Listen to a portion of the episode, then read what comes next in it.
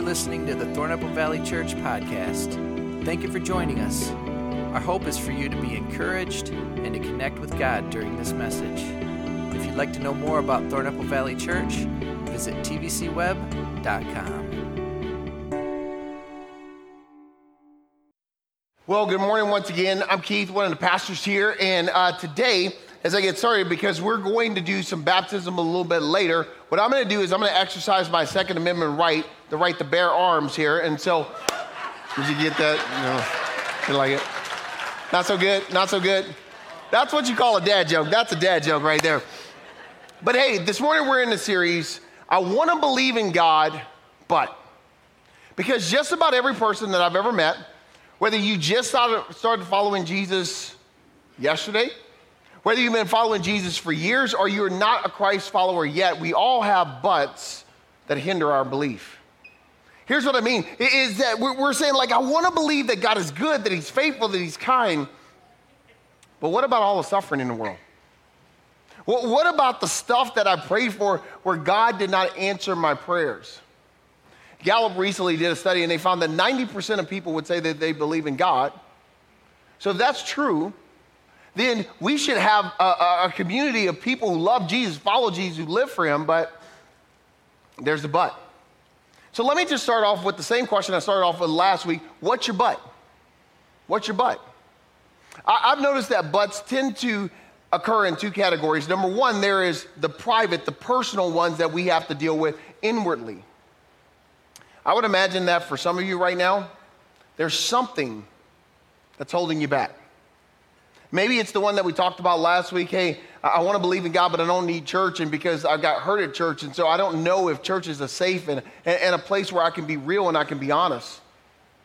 But here's the one I want to talk to you about today. It's this one I want to believe in God, but I just want to have fun. Like, I want to believe in God, but I just want to have fun. This is one that I found that pretty much every single person I've met has to deal with this.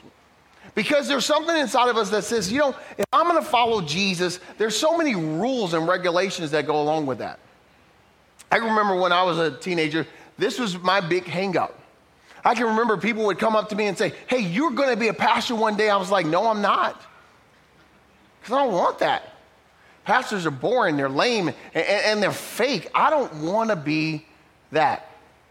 You know, I recently heard a story about a, young man who basically wanted to follow God, but he found himself in this, in this conundrum, this, this struggle where how do I live for God but still have the fun that I want? And so he got this really fast car. So one day he's driving, he's going 125 miles per hour in a 25 mile per hour zone. He gets pulled over by the cop. The cop says, Hey, did you know that you were speeding? He said, Yeah. Uh, he said, well, How fast do you think you were going? He's like, Maybe five over. He's like, How about 100 over? So then the cop says, Well, you know you're going to have to get a ticket, right? He says, Yeah, I understand that. And the cop says, Okay, I need first your driver's license. And he said, Well, I don't have a driver's license because I lost my driver's license when I got my fifth DUI. So then the police officer said, Well, well at least can you show me your uh, registration? The young man said, Well, I don't have registration because this car doesn't belong to me. It belongs to another lady. And what happened was I actually stole her car, shot her, and her body is in the trunk. So then the police officer says, to, Okay, wait, let me understand this. You don't have a driver's license. This doesn't belong, this car doesn't belong to you, and there's a dead body in the trunk. He said, Yeah. So then he says, Stay right there. So he calls his captain, the captain shows up, and the captain is alarmed and nervous and, and scared, and, and like we got a live situation. So he goes up to the young man and says, I hear that you don't have a license. Young man says, Of course I have a license. Here's my driver's license. The captain's a little confused. He said, Well, I hear that this car doesn't belong. He said, Of course this car belongs to me. Here is my owner's registration right here. And then he says, Okay, I hear that there's a body in the trunk. He says, There's no body in the trunk young man goes to the trunk, opens it slowly, nobody in the trunk. So then the captain says, Okay, let me get this straight. My officer told me you don't have a license, you don't have a registration, and there was a body in the trunk. And then the young man says, And I bet you he told you I was speeding too. Yeah, not so good. Not so good. The first service liked it. The first service liked it. here's here's the reason why I tell you that. is because I'm pretty sure that that story's not true.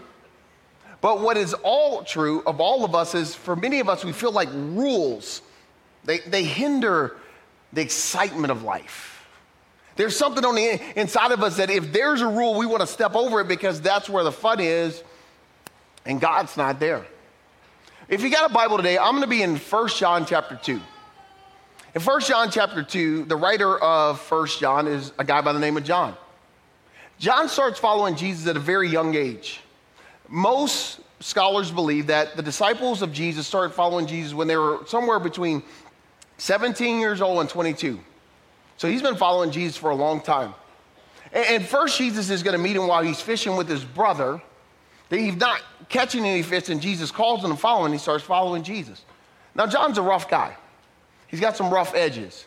There's this one particular time where Jesus is getting into it with some people, and John's brother James, he and John say to Jesus, "Hey, these people are getting on your nerves. Do you want them to call, Do you want us to call down fire from heaven on them?" In modern day terms, it's kind of like, "Hey, Jesus, we'll take care of business. Let me just go out to my Chevy and get my shotgun. I'll, I'll, I'll make things happen." John was kind of a rough character, but the more he follows Jesus, the more he understands Jesus. Here's what he finds out about Jesus: that Jesus is unpredictable, but he's good.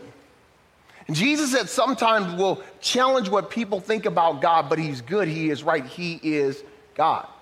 So by the time that John is going to write this book, the book of First John, he's now in his 80s or his 90s. Just quick little side note, John was the only apostle to die a natural death. Every other apostle were martyred for their faith. He dies a natural death. He gets into his 90s. And so now when John writes this book, he's got a different perspective. He's older, he understands life a little bit more. I like to say that at this point, when John writes this book, he's kind of got that get a discount at Denny's swag, if you know what I'm talking about. He's kind of got that swag with a lag, but yet at the same time, he's got a different perspective. And here's what he writes in 1 John chapter 2, I'm going to start in verse 15. John says this Do not love the world or anything in the world, for if anyone loves the world, the love of the Father is not in them. For everything in the world, the lust of the flesh, the lust of the eyes, the pride of life, comes not from the Father, but from the world. And the world and its desires pass away, but whoever does the will of God lives forever. John says, I want to talk to you about love. Because there's a lot of things in your society, in the community around you, that people say this is love when it's not. And honestly, because sometimes we fall for a false love, what it does is it leaves us empty on the inside. See, I would imagine that there's some of you who are here right now, and you feel like you're in love, but the problem is you felt that way the last time you were in a relationship, and the last time you were in a relationship. And you can't figure out why it's not working. And what John said, maybe the reason why it's not working is because it's lust and not love. John says, there's the lust of the flesh. The lust of the flesh says, this is what my body wants now. The lust of the eye said, This is what I need now. And then the pride of life says, I deserve this. I want this. I need this. I deserve this. And what John says is some of those desires are not good for you. And some of the things that we call fun actually lead to more frustration and pain. And John says, Take it from me, a guy who's been around for a while. Now, here's what you also have to understand John is writing to a group of people known as the Ephesians. Here's the historical background. So, when Jesus is dying on the cross in John chapter 19, as Jesus is about to take his last breath, he looks down from the cross and he sees his mother Mary, and then he sees John. And he says to John, or he says to Mary, he says, Woman, behold your son, son, behold your mother. And what his history tells us is from that day, John will take Mary, the mother of Jesus, into his own house and care for her in Ephesus until they both eventually passed away. He's writing to these people who have money, success at their fingertips. See, see the city of Ephesus was a large, uh, powerful city. It, it was along the coast, and so people would come from all over the world to Ephesus to spend time there. And here's the reason they would come is because they had a temple there called the Temple of Diana. Now, most people don't go to a city to worship, and neither did these people. Because what they did at this temple, you can call a lot of things, but you could not call it worship. So, what John is saying is, I'm trying to help you guys see something clearer and better. He says, listen, some of the stuff that you call fun, it's not real fun. If you wanted to kind of basically boil down what John is talking about, I call it the three P's. Number one, pleasure. Number two, possessions. And then number three, pride. This is something we all deal with. I talked about that there, there's the private kind of butts, those individual things that we walk through, and then there's those universal things that we all want pleasure. We all enjoy possessions, and here's what's true about, uh, at least it's true of me, is that at times I got to deal with pride. I deserve this. What John says is some of that stuff will not lead to real joy and satisfaction. Now, John doesn't come right out and say this, but basically, what he implies is number one, is pleasure can be deceptive. Pleasure can be deceptive. What, what, John is trying to say, he says the lust of the flesh, it looks so good. It looks like you, you got to have it and it's going to satisfy you, but it doesn't really satisfy. I, I call this the fish and the hook principle. So imagine this you're a fish and one day you're just swimming, and all of a sudden a worm drops out of nowhere. You're hungry. You think to yourself, man, I, have been wanting a worm. This is exactly the, the thing that I wanted. And then there's an older, smarter fish who's been around for a while who's kind of got gray scales. And he says, listen, not every worm is the same. There, there's some worms that, that you're going to eat and they're going to satisfy you, and then there's some worms that have a hook attached to them. And then that fish swims and he grabs the worm, but along with the worm, he gets the hook. How many times has this happened in our lives? Where, as we're pursuing p- pleasure, you know, I would imagine for some of you young people who grew up in church, kind of got away from it because it was too many, many, rules, and you can't do this, and you can't lie, and you can't cheat, and you can't chew, and you can't run around with girls who do. And so it's just like, I don't enjoy this. And then all of a sudden, you got the pleasure, but you got the hook. You know, I was um, doing a little bit of study on fish this week. I'm not the smartest person when it comes to fish, but I was watching a pretty intense documentary on fish and how they relate to each other. It's called Finding Nemo. And here's what I discovered in that, um,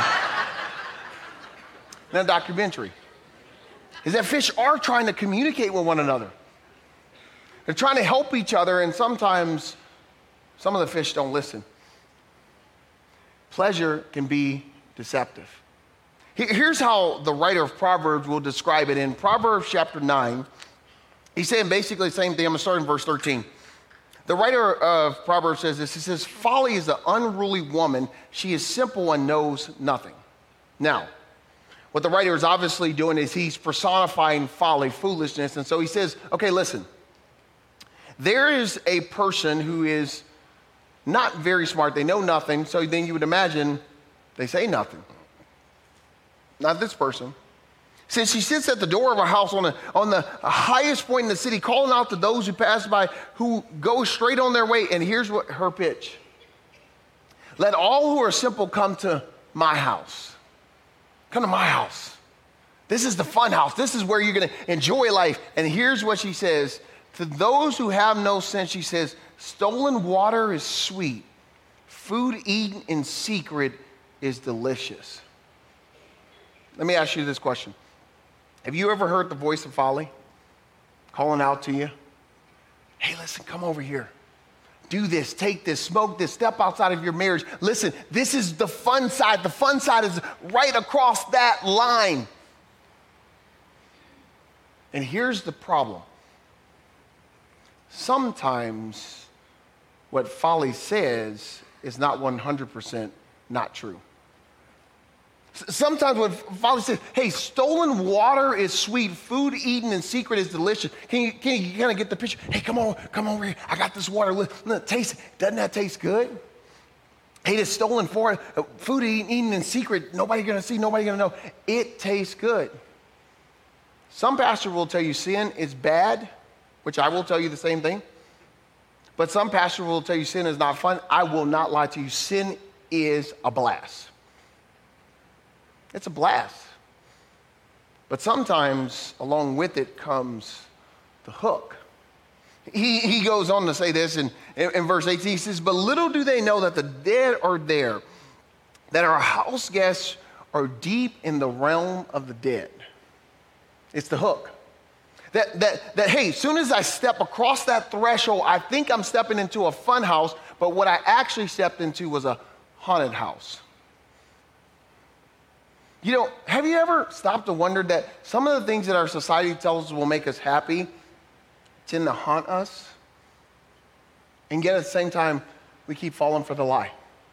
Because here's what the second lie goes hey, you're not doing it the right way. What you need is you need more. You need more pleasure. You need more pleasure. You need more pleasure. You need more pleasure. And, and what, what the writer of First John, which is John, is saying is listen, I'm pleading with you. It's not satisfying you, it's lust. Let me help you understand what lust is. Lust is number one, it's never satisfied, it's illogical, and it's short sighted. It's never satisfied. If there is a person you know who's lustful, they're never happy. Anybody you know who collect girlfriends the way you collect watches, they're not happy people. Any, anybody you know who, who they live their life just for more, for more, for more, they're not satisfied. So, what Solomon is saying and what John is saying is there's something better. There's something better that God has for us. And I can prove it to you. In Psalm chapter 16, verse 11, Psalm chapter 16, verse 11, here's what the Bible says it says that at Jesus' right hand, at God's right hand, there's pleasures forevermore. God's not against pleasure, He just wants you to have the right kind of pleasure. Because He knows that there's some pleasure that will actually bring pain and suffering to your life. But then here's the second thing that I think that John is implying here is that possessions won't last. He says, This world is fading away. Possessions won't last. You know, I remember when I was in middle school. When I was in middle school, the thing to have was a starter jacket. Everybody wanted a starter jacket. And I can remember I begged my mom, please give me a starter jacket. It's only like $250. And she was like, 250 what? That was the only time I heard my mama swear. Sorry, mama. I, I just got to tell the truth, shame the devil. But here's my point. My mom eventually got me the starter jacket. And you know where that $250 starter jacket is? Somewhere at Goodwill for like five bucks. Because possessions, the value don't last. And how many times do we go after things that don't last and then we realize that they don't last and we still keep going after them? You know something? not only have I found that, um, that possessions, physical things don't last, there are intangible things that don't last as well. Like, I want to talk to everybody who's like 25 and under.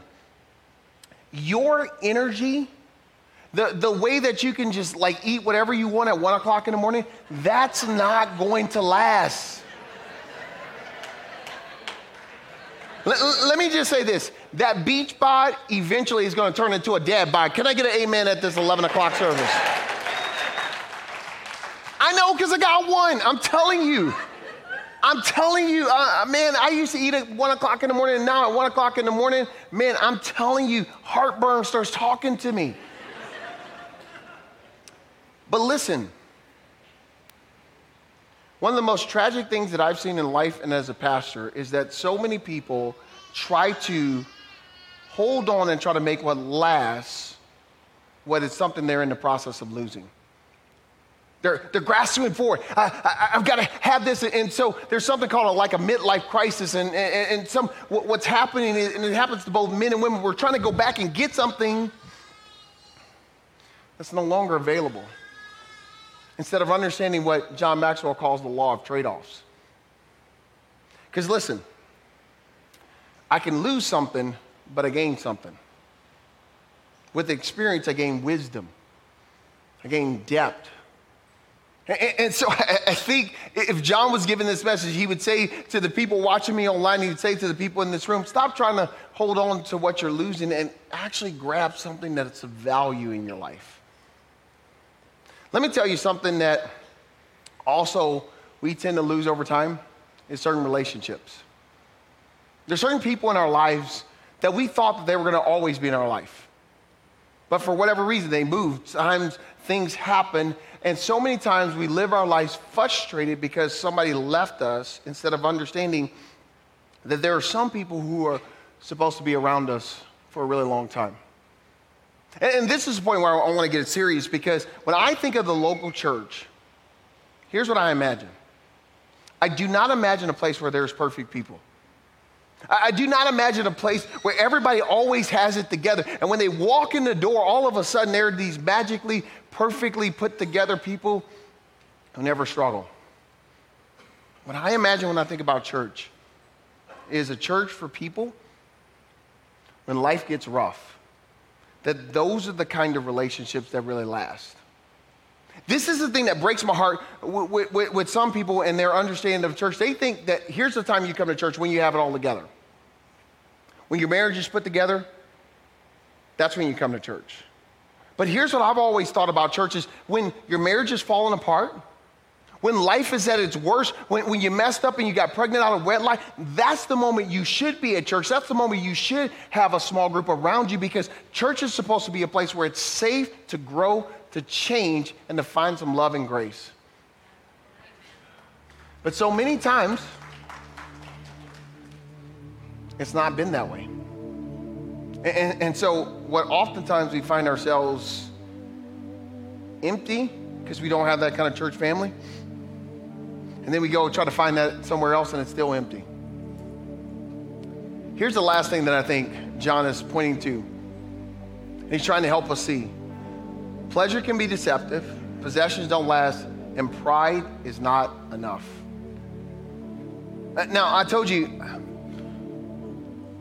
at times, I struggle with pride like all of you. And you know when it comes out the most is when I'm put in a situation where I have to be vulnerable.